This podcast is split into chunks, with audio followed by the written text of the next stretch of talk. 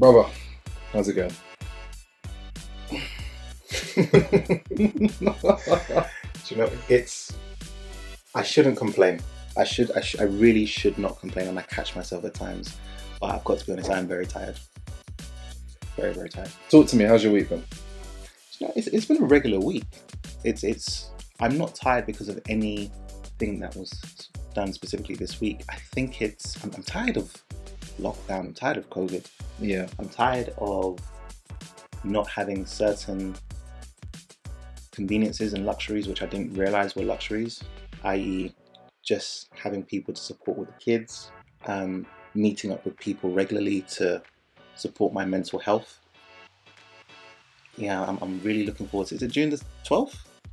I honestly, the, I don't even know to, I, I'm not holding out any expectation, because I think if you get too excited and then they push it back, that's the point where people start doing reckless things like driving down the wrong way on the motorway just to feel something. I just start rebelling. Yeah, I'll be like Bruce Willis and Braveheart, just rallying the troops. Like, we're not having this. People are going to be knocking at Boris's door. Um, I don't know what the date is, but yeah, at some point in June, and I'm I'm hoping that we don't get any pushback. I, I completely relate to what you're feeling, and I think you you're seeing. You're seeing it when you are in public in the way that people just don't give a damn anymore. The the, the rate of people wearing masks has, has gone down. Yep. Um, if you go outside any kind of pub or beer garden, you're going to see people just congregate. Packed. Yeah. It's, people are over it. And shoulder to shoulder. It's ridiculous. So what are you going to do about it, bro? It's a very good question. I've accepted my wife's suggestion that we need to take a holiday, yeah. Which does really link to today's topic, because I have uh, colonized her mind into appreciating delayed gratification. And previously I was suggesting, you know, but there's certain things that we just need to get in place. We need to get this in place before we do that. We can hold off on a holiday, et cetera, et cetera. But she's planted the seed, yeah, and that seed is now an oak tree. And I think I'm going to be the one booking the tickets. Book the tickets. So strategy, I, I need to completely stop. Mm. Um, so that I can come back energized to do what I'm currently doing, which is a gift. I, I get to come home to my wife, my kids every single day. I get to feed off their energy. I get to engage with them. I also need to meet up with people again. Mm. I'm communicating with everyone virtually, and I thought I was fine, but a year afterwards, I realized that actually being in self-confinement has actually had some kind of lasting effects on me. Yeah, it's impacted me in a couple of ways. I know what you mean. I think based on what you've said, it's very important that you get the rest that you need so that you can recharge. And we can take that for granted because we're just in a constant build and deliver phase.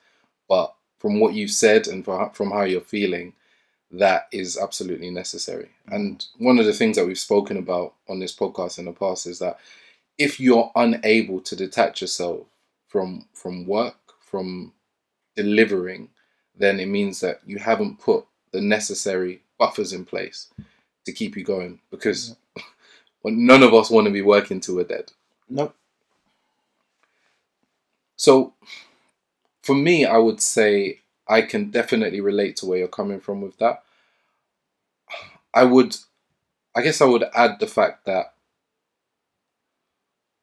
because we spend so much time building, delivering, we get used to the fact that we're in that mindset and this is what our norm is. We actually forget that there's a different gear.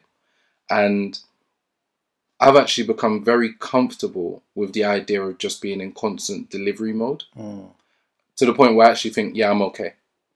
I can do this. I don't need a break. Yeah. And the only time you realise that is when you're in a social setting and you realise that you're not as sharp as you used to be. You're not as quick with the responses as you used to be. Yeah. Or whether when you're in a um, work setting, for instance, a work meeting, which I was in recently, mm. and the words don't come. When I'm trying to articulate a point and the words don't come, it's definitely demonstrated to me that I've missed, I've, I've, I've lost a step or two. Missed the pit stop. Mm. Missed a moment just to stop and rest. I made tea with cold water this morning. But that's that's to actually highlight something. There's a very pivotal thing that's happening right now, which some people may have already acknowledged or some people may be aware of. But after over a year, this is the first time we are recording the Expensive Lessons podcast in the same room. Mm. Welcome to Expensive Lessons, ladies and gentlemen, the podcast where company directors share their stories, their experiences, their life lessons with you in order to help you gain a better understanding of yourself, gain a better understanding of your business, and hopefully together we can all work on improving our current circumstances. Um, what I want to do, maybe it's because we're in the same room and I'm excited, is I want to introduce a new concept within the Expensive Lessons podcast, which is a segment which I call, I haven't decided on the name yet. It'll come. It'll come. It'll come. But it's a segment about what I'm gonna I'm gonna give it a beta title of This Week in Business. Um, and what I want to use this title or this period for is to identify or acknowledge a particular news story which is related to business or personal development, personal growth, which I think is something that we should talk about, Agreed. Share insight on, and we'll see how it goes. So this week in business, I want to refer to a news article from the Evening Standard. Now, I'm not a particular regular listener or reader, sorry, of the Evening Standard, but sometimes the headline is so juicy that you just can't ignore it. So I'm not going to read the whole thing, but I'm going to read the start of it, and I'd love to get some uh, insight from you, Afolabi. So, the Evening Standard started off with a headline saying, "Why is Boris Johnson so broke?" Uncle Boris. Uncle Boris. Um, as the cost of Boris Johnson's flat refurbishment comes under scrutiny, why can't he afford to pay for it? It reads, "Boris Johnson has never given the impression of a man in a comfortable financial situation. His former boss at the Daily Telegraph, Max Hastings, remembers when Boris Johnson lost a bet on the twenty ten election. Hastings chased up his winnings and eventually Johnson sent a letter saying, 'Check enclosed.' There was no check."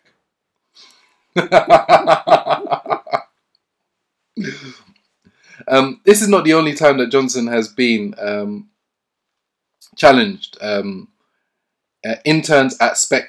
The Spectator say that he never paid them back for coffee rounds. Uh, he had to borrow three pounds ten from Jennifer um, Arcuri uh, to pay for drinks when they went on a date. And guests at Chequers have said that before meals he proclaims, "Eat every scrap. I have to pay for this." Now, I'm going to stop there. But why did I want to bring this up today? Well, many of you may be aware of the current scandal around Boris Johnson's finances. He used taxpayer money to pay for a recent flat refurbishment, which was about eighty-eight thousand pounds. And this included um, items such as gold picture frames. Now, following on from that, he then reached out to conservative uh, donators to help pay the taxpayer back. Mm. And for me, this demonstrates that our Prime Minister, political affiliation aside, is very poor with his money management. What are your thoughts on that? You know, it's, it's a fascinating news story, and I think you've added a spin on it that I'd never really thought of before. Uh, initially, I'd concluded that there's a certain group of people in society who don't pay for things with their money. And they've been raised with that mindset of, you can get it, but someone else will pay for it. And at some point, someone else will pay them back. Yep. um, but potentially, actually, yeah, maybe he is actually broke, which is quite a, a, a controversial statement, because this is a privately educated, uh, his siblings were privately educated, comes from a well-to-do family. Um, Reading ages ago, I think his ancestors and Princess Diana's ancestors are the same. So when they talk about upper echelons and cliques, this is really part of that group. But yeah, maybe he's broke. you make a point, which is, is it necessarily a bad thing that he's been able to get this far financially based on the fact that he has strong connections, support from stakeholders, donors? I don't think it is. That's genius. I think it demonstrates that he does have some solid acumen, especially when it comes to raising funds. The problem, however, is that financially he's let himself down, because now the public have seen that the curtain has moved to the side and that he actually doesn't have as good uh, a grasp on his financials as possible. I think if he did this in a more strategic manner mm. and had the right people supporting him mm. without actually having this come to press, then we wouldn't be talking about this. No, we but, wouldn't. But this has always been an issue, though, because some people might remember, probably about fifteen years ago now, Lord Mandelson, who was a Labour peer, he had to resign because he used taxpayer money to pay for his mortgage. Wonderful. So we got two concepts here, which I think kind of need to balance each other out, which is something that I'm an advocate for and something that I am staunchly against. Mm. The thing that I'm an advocate for is, how do we use other people's money to help develop our own financial security or stability? Yes. And the second one is, how do we manage our finances in such a way that we don't end up front page of the of the Evening Standard? And that's the mistake he would have made. The people close to him will be critiquing him on how this story got out. Mm. Not the fact that he's used other people's money. Their issue is that this story's come out, which is keenly linked to what we're discussing today, because we need to start thinking about how we can utilize all of the resources around us, which might not be resources directly linked to us. So we're talking about investments today. We're talking about how you make your money work for you. And there are multiple ways that you can make your money work for you. But before we delve into that, my question is, why is it important? Why is it important that your money is working for you? Why is it important that you're using your money to make more money?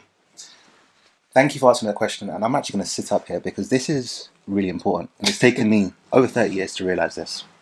There are many people who struggle to understand why they go to school. Now, some people might be wondering, he's going off on a tangent. Hear me out. Let it, let it go. Let it rip. There are many successful people who've done well in school who still wonder why they've actually gone to school. How do I succinctly explain the process? Because we've all, most of us have gone through the process of secondary school, A-levels, potentially university degree, and so on. I come to the understanding that we must, at our early years, acquire skills and knowledge, one. Two, we must learn how to learn. After acquiring skills and knowledge and learning how to learn, we must then sell that to someone. Someone's going to pay for our skills, our knowledge, and our ability to learn. Now, we've all done that. Now, what we haven't done, which Boris Johnson has done, is learned how to then reinvest what we have earned into something which makes money for us. Many of us miss that step. So we've sold our skills, our knowledge, our ability to learn. We've acquired capital, and we spend it, mm.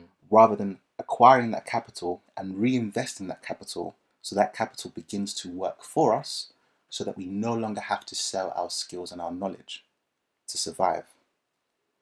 Now, that is the step which many of us need to just pause and think hard as to, how do we get to that? What do we need to cut back on so that we can start to make our money work for us so that we are not working for someone else forever? So if I was to summarize that, or at least reflect on it, selling our time for money mm. is a losing game. Yes. Simply because our time is very valuable, yep. and it's something that we want to use mm. to do other things, like spend time with our kids, yep. going on holiday, mm-hmm. um, enjoying our, our relationships. So if we are giving up our time, our education, our, our competency mm. solely mm. Um, as a transaction where we get money back, then we are going to find ourselves on a bit of a hamster wheel, where we're giving up our most valuable resource yes. for a finite amount of resource mm-hmm. in return. Now, what you're saying is that mm. we can use a different resource mm. for the resource that we want. So rather than giving up our time for money, we can give up our resources for money. Yes. And the reason why that's so powerful is because then we get our time back. You're buying back your time. You're buying back your time. And then that's literally it. That might be the title of this episode. How to buy back your time. Mm. Because we all need to buy it back. And it does cost money. Yes. Making money costs money. And many of us who come from certain environments are so risk averse that we are not willing to spend money to make money. Mm. Because we have seen how difficult it was to acquire that money through our skills and knowledge development, our time working hard, studying hard. And so we, we hold on to it. And it goes into rent and utility bills and mortgages. It's a false economy, and it's a kind of a false concept. And I believe there's a term that's used for it, which is the sweat economy, mm. where mm. ultimately we must sweat in order to make money. And that's yes. how I was raised. That's what I believe, that we must sweat. We must work hard. We must be sleep deprived yeah. in order to make money. And when you see the Boris Johnson stories of the world, you realise that there are people playing a very, very different game. Completely different game. And, I mean, just to paint a picture of what Boris Johnson has been up to. Um, so Boris Johnson, he, as Prime Minister, makes one hundred sixty thousand pounds, which isn't a lot of money when you think about it. No. But Boris Johnson also has... owns fifty percent of a house in London and twenty percent of a house um, in the southwest, and for that he gets about another ten thousand pounds a year. And he actually had to make a significant pay cut when he stepped into into office, because before that, in two thousand nine, he was given one hundred twenty thousand pounds for a speech that he delivered in India, yeah. fifty thousand pounds for speaking at a Dublin-based event, and forty thousand pounds for an engagement at the Swiss Economic Forum. Now, those are three events that mm. all took place in two thousand nineteen, which equate to over two hundred thousand pounds. Yeah. Not to mention, he's written a book, and it is recorded that he received about twenty-four thousand pounds mm. um, from publishers from the sales of his book between April and Mar- April twenty twenty and March twenty twenty-one. Now, why is that important? Now, he delivered three speeches in twenty nineteen, which gave him, which made him two hundred thousand pounds. You think about the delivery time and the prep time compared to the delivery time and prep time of being Prime Minister. He wrote a book, I believe in twenty nineteen, which he doesn't have to do anything about anymore. Mm. But in twenty twenty, or between twenty twenty and twenty twenty-one, he received about twenty-four thousand pounds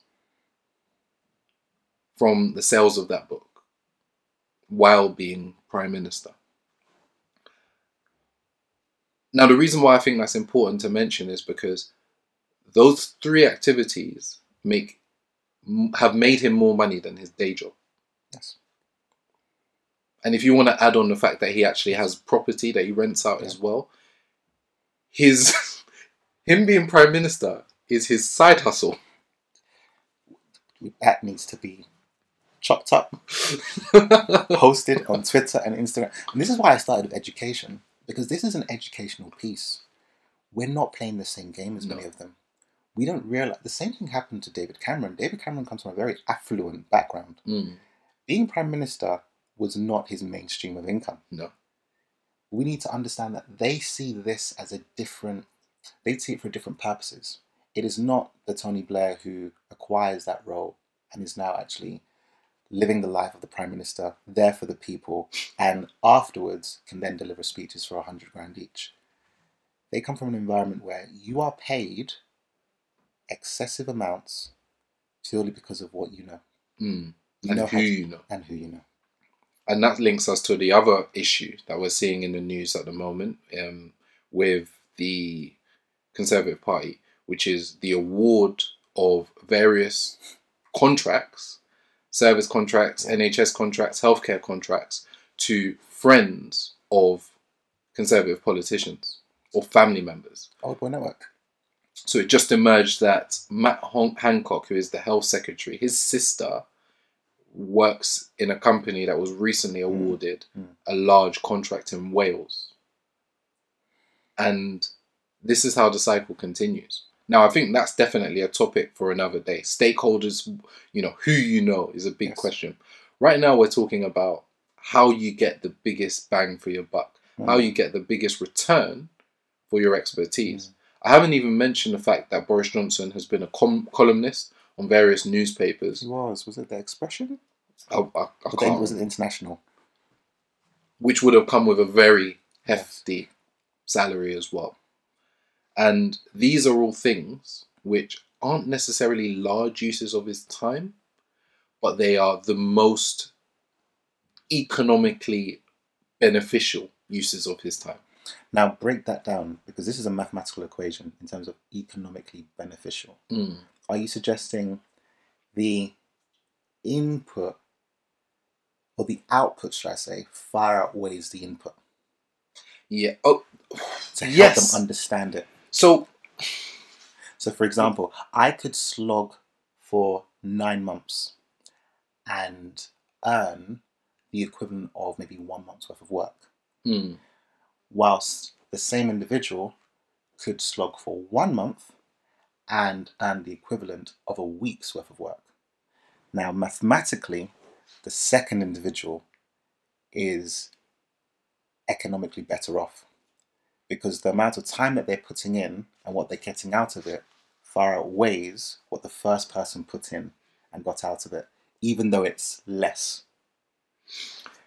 There's Based on that, there are two points that I want to make, and this is really interesting. So the first point is, I think there is a, an issue with how many people are between you and the consumer of your resource. So that's one question. Mm. And I think the other question is, how much are you worth really? Mm. So I'm going to touch on that first point first. How many people are between you and the consumer of your resource? So, for example, if you work in a... If you work in a bakery mm. and your job is to put together all of the uh, baked goods, then you still have to uh, answer to the manager mm-hmm. who maybe has to answer to a regional manager of yes. the bakes of, of, of the, the chain that you work for, mm. um, who who will then provide a value proposition or market the, the baked goods that you've made mm. to the consumer. So you're the one who's produced yes. the donut or the croissant, mm. but the manager of the store who hasn't produced the donut has a greater share of it. Needs to get paid. the The regional manager of the store who does the marketing yeah. of your product also needs to get paid. So although it's your hard work that has gone to produce this end yeah. result, there are many people that need to take their piece before you actually get paid. And the more mm. people that are between you and the end consumer, the less you actually get of your work. So that's one thing. And I think it's important because when we work for a company, any company, the likelihood is, is that there are many people that need to eat off your hard work. Yes. Let's keep on working hard. Keep working hard. um, there are many people who need to eat, and the beauty, of, the beautiful thing is, if you're a manager of ten people, then you're you don't necessarily need to take a big chunk of one individual's work. You just take a small amount from multiple people, yes.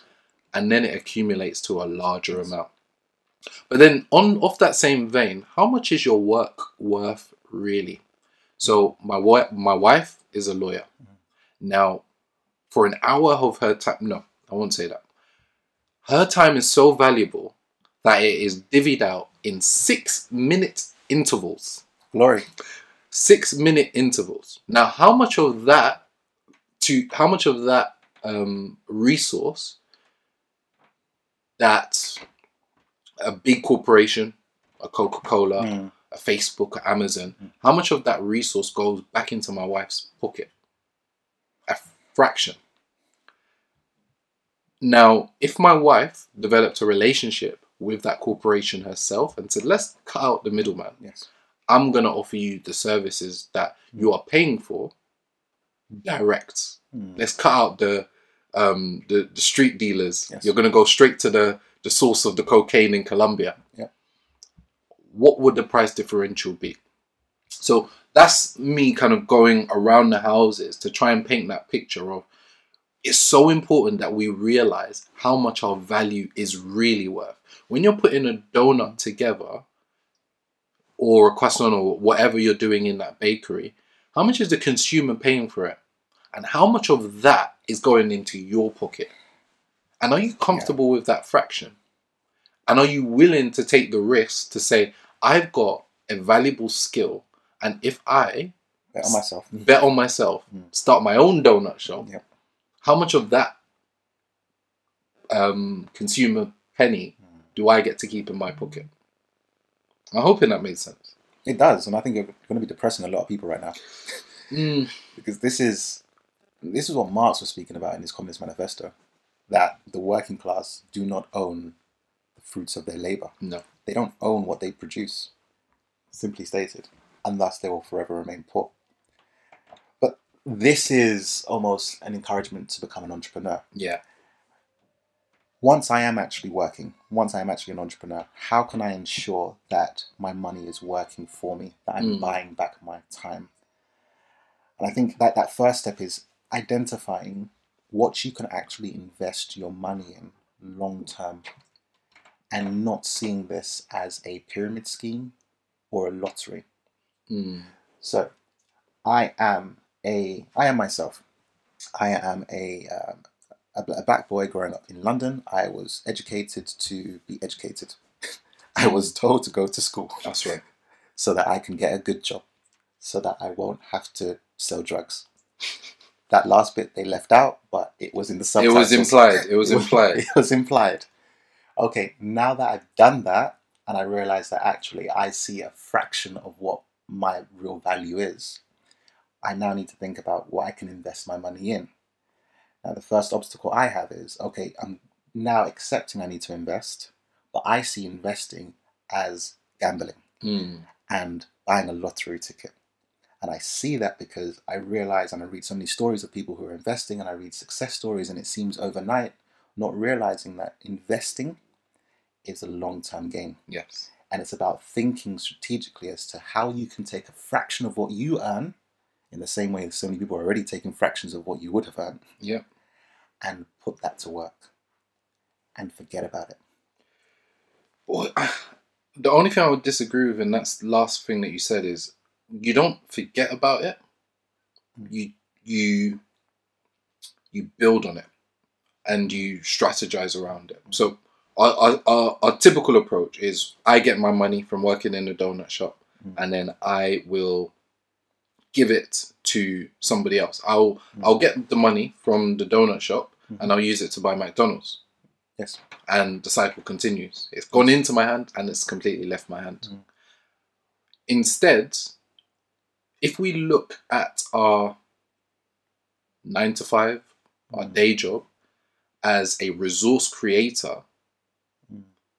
then we should ask ourselves, okay, well, now that I've actually got this consistent input or inflow of capital, how do I divvy it up in the most beneficial way mm. so that I can get money back? Now, there are stories like this in, in many different instances. There's one really famous story of a, a postal worker in America who, on a regular basis, took twenty percent of his salary and actually invested it in the post office. Yes. So he actually, he bought stocks and shares in the post office.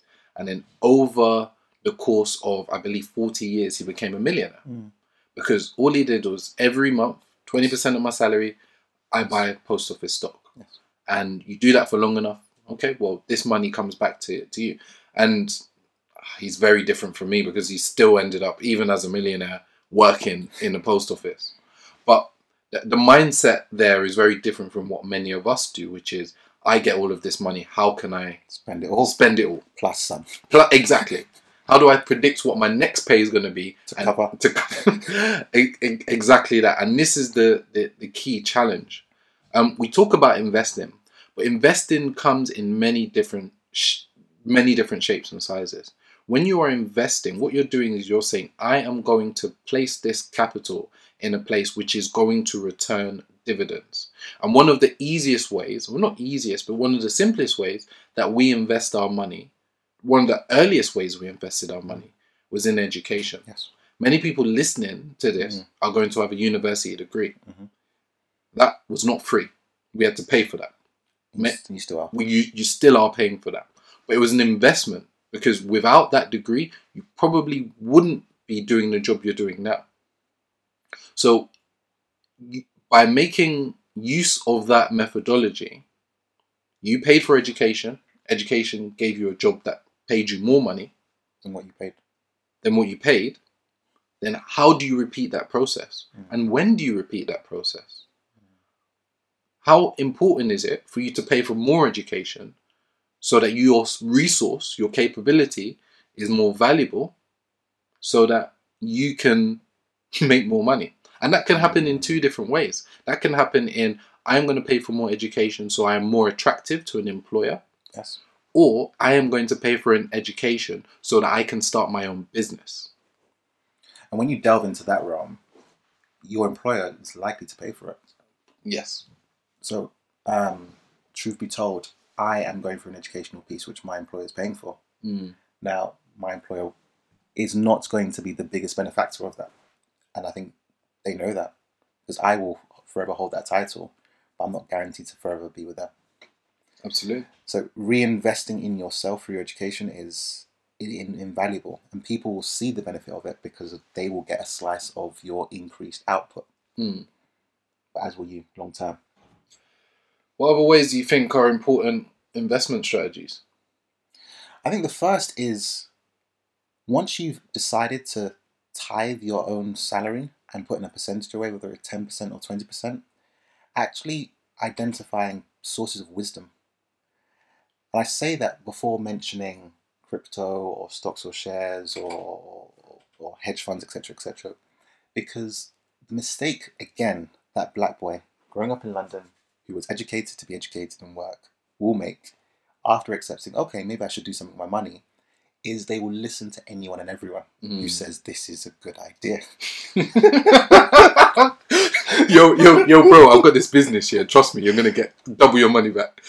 Overnight. Every, everybody's had that story. And people have been burnt. Yes. So we have to ensure that we hand our funds into a source of wisdom. Mm. The funds have to go somewhere which has a track record of success. Mm. Or it is being led by someone who has a track record of success and understands that environment, that industry, that sector, to know that this is the next thing. It's worth investing in this. Otherwise, again, I'm buying a lottery ticket. Yes, and I'm going to throw shade. Pyramid schemes. This is a great example of get rich quick. Oh, give me this money and I will double it for you. Now, this is where discernment comes into play. Mm. How realistic is it that that somebody is going to double their money selling aloe vera products or um, snack bars? Just go back to your earlier premise. If I am that consumer, I'm going to refer to myself as a consumer rather yeah. than the mug, and you are saying that you're going to double my money, I give you a thousand pounds. For you to give me two thousand pounds back, how much do I think you would have had to make exactly for that to be worthwhile? And as you said, acquire wisdom. I think that's so important, because ultimately, if you are starting to make money and you don't know how to handle it, if you actually haven't got a good foundation in your own money management, then the money that you're saving could end up going down the drain. You'll lose it quicker and you'll be burnt, and you'll go back to what you were doing initially, which is being educated to be educated and to work. saying that all of this stuff is actually nonsense, it's all a lie, purely because of your bad experience. So once you acquire your own knowledge and wisdom, and you seek out people who are knowledgeable within their sector, invest in them. Now, this could look like me seeing a startup, identifying someone who knows their industry, knows their field, is passionate about it, presents a proposal which I somewhat believe in, and I'm willing to put in ten percent of my income. I'm investing in that person because I know that that person has done their due diligence, I've done my due diligence, and I now know that my money can support them to build something greater, and they're going to run with it. And that's something which I think eludes many people. We we look at kind of venture capitalists as these very lofty, mythical, mythical people, just these sages, these gurus. Yeah, you know, you still have the picture of the guy with the top hat and a monocle with big bags of yes. money on his desk, and ultimately, investors, cap, uh, venture capitalists, look like you and I. If you see a business that you like the look of, and you know that that business needs resource, yes. then rather than leaving your money to gather dust in a bank, why not help that business grow? Now, one one of the things which I find interesting, I was having a conversation with a friend of mine um, about cryptocurrency and investing mm. there. And he made a really interesting point. He said, the biggest problem with crypto is that if you jump, if you miss the boat with investing in a specific coin or a specific mm. stock, then you end up praying for other people's downfall.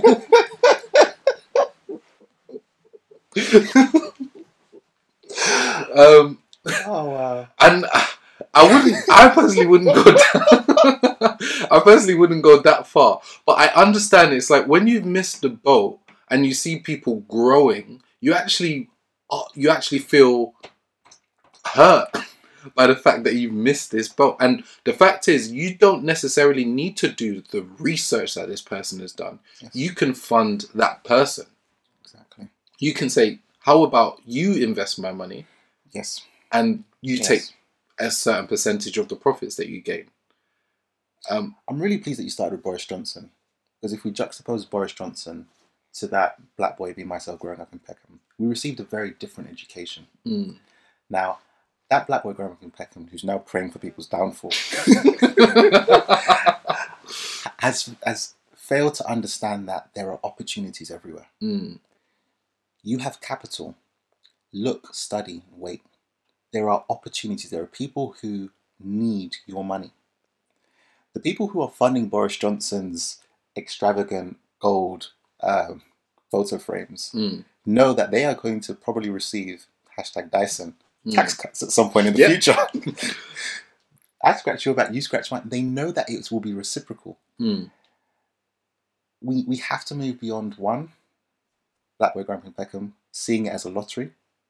Two, seeing it as a single boat which leaves once a year, and if you're not on that boat, you've missed it for a whole year. And and this is and this is a, another point you mentioned: the kind of gold photo frames and missing boats. Not every investment opportunity is for you. Some require capital which you do not have. Yes. And the point I would make around that is it's important to live within your means. Mm. Sometimes we kill ourselves or we financially bankrupt ourselves because we are trying to get a big win when we should have aimed lower.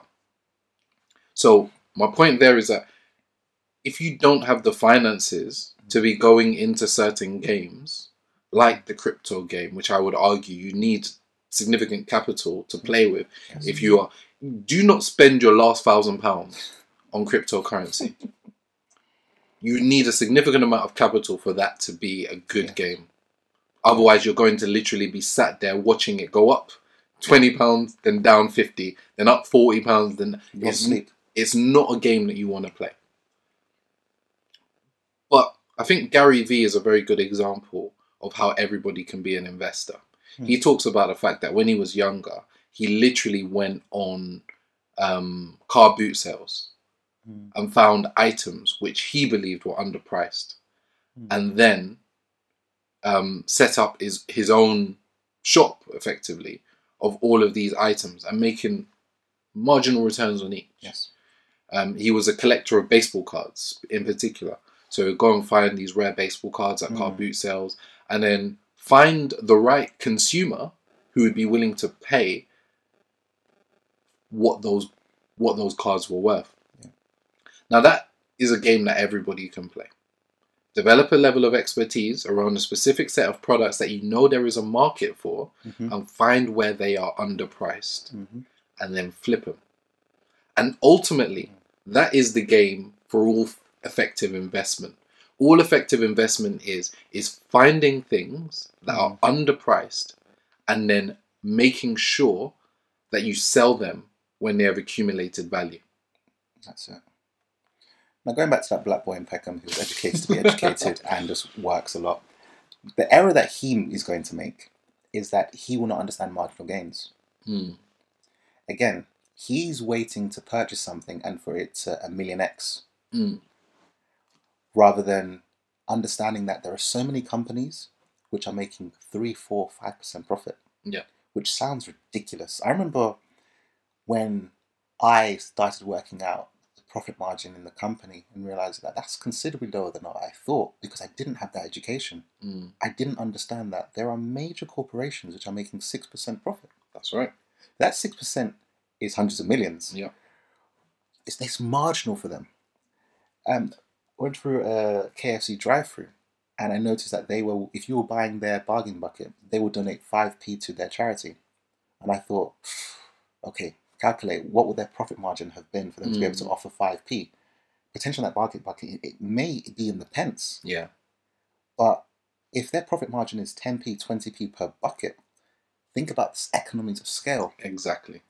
And it's, it's, it's that education piece which we are lacking. One, we're trying to win the lottery. Two, we don't understand compounding and marginal gains. Three, we don't understand investing into people who have wisdom. Four, we want people to fail when we feel like we've missed the boat. Yeah. But that point around we're trying to win the lottery, that doesn't just um, pertain to investment. That also pertains to business ideas. We, as a community, as a society, love the idea of big tech mm. because we see it as a get-rich-quick scheme. Yep. If I have this tech solution that everybody's using, or if I have this app that's on everyone's phone, I'm going to be a millionaire overnight. Why not start small? Do you know how much barbershops make?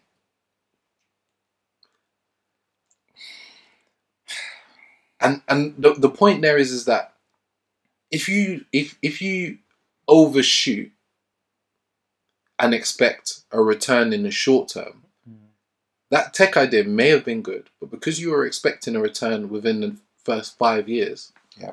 it may never actually see the light of day. Um, and the other point, kind of linking back to that, is that if you are looking to make the most out of your capital, then look for things that can give you those shorter-term returns. Mm. Especially in, in the early days anyway. If you look at people's portfolios, mm. you know, seasoned investors' portfolios, they have a mixture of long-term investments and short-term investments. Things that they're going to be pulling out of over the next couple of weeks, yes. and things that they're going to be holding on to for dear life mm. for the next couple of years, and mm. spotting those opportunities. And I think the same thing should be done when it look when you look at business. Are there any short-term business things that I can be doing? Versus, are there any longer-term things which are going to pay back dividends yes. in the future? A good example of that is the retail, um, the, the real estate market. So you now got a property, you've got your first property, and maybe you're actually looking at getting your second. Now, there are two games here. What is the short-term return? Well, I might let out yes. my property and get marginal income back, mm-hmm. but this is money which is supplementing my normal salary. Mm-hmm. My long-term vision is wait, twenty years into the future, when this property is worth maybe twenty, thirty percent more, maybe more than that, more than that, more than that, sell it and maybe buy two more. It's speaking practically. Um, I rent out a property and I earn three hundred pounds a month on it. Now, for some, that will be life-changing sums. For others, they'll realize that's good additional income to have each month. That's short term, but long term, I know that that property has gone up in value by over one hundred thousand pounds in the last twelve years. Praise God. So I know in the next twelve years, I can conservatively estimate that it will go up by at least fifty thousand. So long term, I know that there's that win, there's that gain. So it's that, I think there's an education piece around the difference between trading and investing, mm. and knowing that, yes, there are there are gains to be made short term, but what can be made long term by just holding, holding on to it whilst it increases in value and you continue to add value to it, it can be life-changing. Can you talk a little bit more about that, that differential there? You, you mentioned trading versus investment. I it's it's an education piece. We we once all purchased the Intelligent Investor. Um, I remember the first chapter of the Intelligent Investor taught me the difference between trading and investing, and I didn't know it before. Investing is long term. So when people think about Warren Buffett and they have his quotes on their Instagram or whatever, he is a long term investor. Mm. He goes in, buys when things are low, like Abby mentioned, and he holds. Because he knows long term it's going to increase in value. Um, I, when he was purchasing Coca-Cola, purchasing gradual amounts over and over again over a period of time, knowing that he understands the industry and that this is going to drastically increase long term. Trading is buying and selling at shorter intervals, which can be also highly successful. Mm. In that, this is where day traders come from, people who might buy stocks um, or even loan during short term, like this loan sharks, they're day traders. Yeah. In essence, they're buying stocks at a time where they think it's slightly lower. Loan sharks, they're loaning money to people who are absolutely desperate. Um, the return is in a two weeks time, or day traders, their return is in the following day, and they're selling when it's incrementally up because mm. they know that they've made a, a marginal amount for them. That marginal amount for them might be fifty pounds, it might be five thousand pounds compared to what they've put in. But that's a job that they're doing on a short-term game. And the, the best analogy for me when I think about trading is one that we can all experience. Just go into the market. You see traders everywhere. They have purchased something for cheaper than they sell it. Yes. And then they, they, they, they sell it on. Um, and they are expecting a very mm. immediate return. That's a perfect analogy. Because for those of us who lived close to markets, we've seen later in the day how the prices change. Mm. What was uh, a, a bowl for a pound is now two bowls for a pound. Yeah. Because they're at the end of their day and they want to get rid of everything that yeah. they purchased mm. to ensure that they they maximize their profit. And the last thing I want to talk about, with, which is, with, about this concept, is the main reason why people aren't doing it. If you're listening to this right now and you haven't done it, the main reason why you haven't done it is because of the risk. So, very simple question. I'm not going to win any awards for this, but is the risk worth it? Most definitely. The reason why people aren't doing it is education. It's, it's, it's, it's purely education. And by that, I don't mean formal, sitting in a classroom education, but your environment. There are people who've grown up in environments which have taught them that other people can pay for it. Mm. Hashtag Boris. And there are others who've been brought up in environments where you've got to work harder than everyone else in the room. You've got to slog hard, keep your head down, and you'll earn your money. Both are true. One isn't a lie. Mm. But one leads to a life of never seeing the fruits of your labour, because so many people are taking a cut from it. Whilst the other acknowledges that capital isn't the issue. Um, I mean, we've been fortunate to speak to people who are extremely wealthy millionaires, and when they say things such as money isn't the issue, sometimes yeah. I just want to just want to jump them and yeah, strangle them. Just... because, but they've come to that realization that money is not the problem.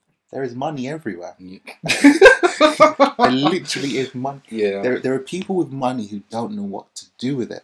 Mm. I, I know of a woman highly successful who gave people back a ten percent return if they gave them gave her five thousand pounds, ten thousand pounds. And she was investing it in property. Now, it's a win-win because you give her five thousand pounds, she gives you five thousand five hundred pounds in ten months. No bank is going to give that to you. And there are many people who have that savings in their bank just sitting there. what she's doing with other people's money is that she's flipping commercial properties. Mm. So she's giving you back your ten percent, but she's made thirty percent on top of your ten percent to take care of her family. It, it starts with education. It starts by, one, educating yourself on you don't need that extra X, Y, and Z. Cut back on your expenses. Hold ten percent of what you earn. Identify people of wisdom, people of credibility within any field, and speak to them about, okay, what are they doing? Invest in them. Investing that ten percent is what you can lose, because previously you were losing it to McDonald's or Boohoo or, or Misguided or something. That money was going somewhere mm. other than your account. So don't see it as, oh, but I could lose this, because previously it was going to Gaucho. Yep. And then continue to compound and study. And get people to invest in you. Now, I was fortunate enough to learn a very important lesson quite early on in my professional career. I delivered a presentation to some senior people at work, asking them to give me money so that I could run a mentoring scheme. Mm. Um, so I stood in front of a room and I delivered this presentation and said, please can I have ten thousand pounds so that I can run a mentoring scheme in a local school? And they said yes. That was the end of it. I think it was about four slides. Um, and they, they gave me ten thousand pounds to run a mentoring scheme, because they, the perceived value that they would receive from that ten thousand pounds outweighed the initial investment. Mm-hmm. A couple of years later, I delivered another presentation, and this had more slides. It was about thirty slides, but this this got me six million pounds, and this was six million pounds to invest in a new business line within my company. I didn't get to keep any of the money, unfortunately, but it was so that I could go off and create a new product line. Now, the point that I'm making is that your words have power. So if somebody is currently looking and their balance, bank balance, is in the negative, that doesn't stop you from actually building if you've got a vision. You just need to create a compelling vision that people are willing to mm. buy. Mm. And mm. your point around mm. people who have got money still asking other people for money because they are that confident that they can provide a return demonstrates that. When you have a clear vision yes. backed up by results, you're able to, even with your own money, say, I don't want to spend my money. I want to spend your money because I'm going to get you a return and get myself paid in the process. Yes. Um, so that, that would be my challenge for anybody who is low on income at the moment. Put together ten slides mm.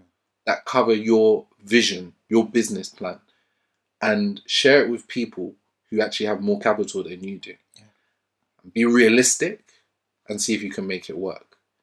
You know, maybe it's something simple. I want to start a gym. A gym. I want to start a fashion brand. I want to start a hairdressing service. Whatever it is, outline how much money you need to spend to start it up and how much money you plan on making. Or actually, do two things. Work out how much money you plan on making and then cut that in half. And if it still makes sense, run with it. Yeah. Very wise. But, a, go ahead. Sorry, it's just a, it's a huge education piece, because there are many people who are fearful of asking other people for money mm. because they perceive the world in the way that they will respond. Mm.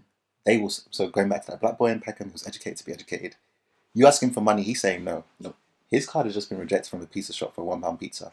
So you're not getting any money out of him. So he's projecting that same response to other people, not realizing that actually, if he does invest in his own vision, in his knowledge and skills, he can sell that. Mm. He can sell it. And on this occasion, he's not selling it purely to an employer, but he's selling it to an investor who's saying, actually, I would like you to work really hard for yeah. me. Yeah. That's what investors are saying. Mm. They're looking at you thinking, are you going to work hard enough for my money? That, that's what, exactly it. And if they conclude that, actually, yes, they think that the money they're willing to give um, equates to you working really hard, they'll give you the money. Because they don't want to work. They don't want to work. They don't want to work. And you need to... And I, I, I, okay, so the last thing I'll mention is that we are all in a... We're all in a position within a cycle. Mm. And I don't know what the end of that cycle is. I just know where I am now. So I was in my educational cycle. Yes. Where I was developing competencies. Yes. I was learning skills. Yep. And then I became a uh, producer. You sold it. I sold the skills that I learned to an employer, mm-hmm. which meant that they were making more, much more, mm-hmm. than I was making. Mm-hmm. I think my first graduate job, I was an engineer, and it's lovely to see these kinds of things, but my first graduate job as an engineer at the age of twenty-two, I know that my time was worth eighty pounds an hour. I was not making eighty pounds yes. an hour. Um, I know lawyers, their time is worth significantly, significantly more than that. Yeah. Um, I was a producer. And as a result of me being a producer, I became a consumer. Mm-hmm. I actually started buying, using my money to buy nice things. Yes. Um, luckily for me, that period did not last very long. I think for some people, it lasts a lot longer than others. Two decades.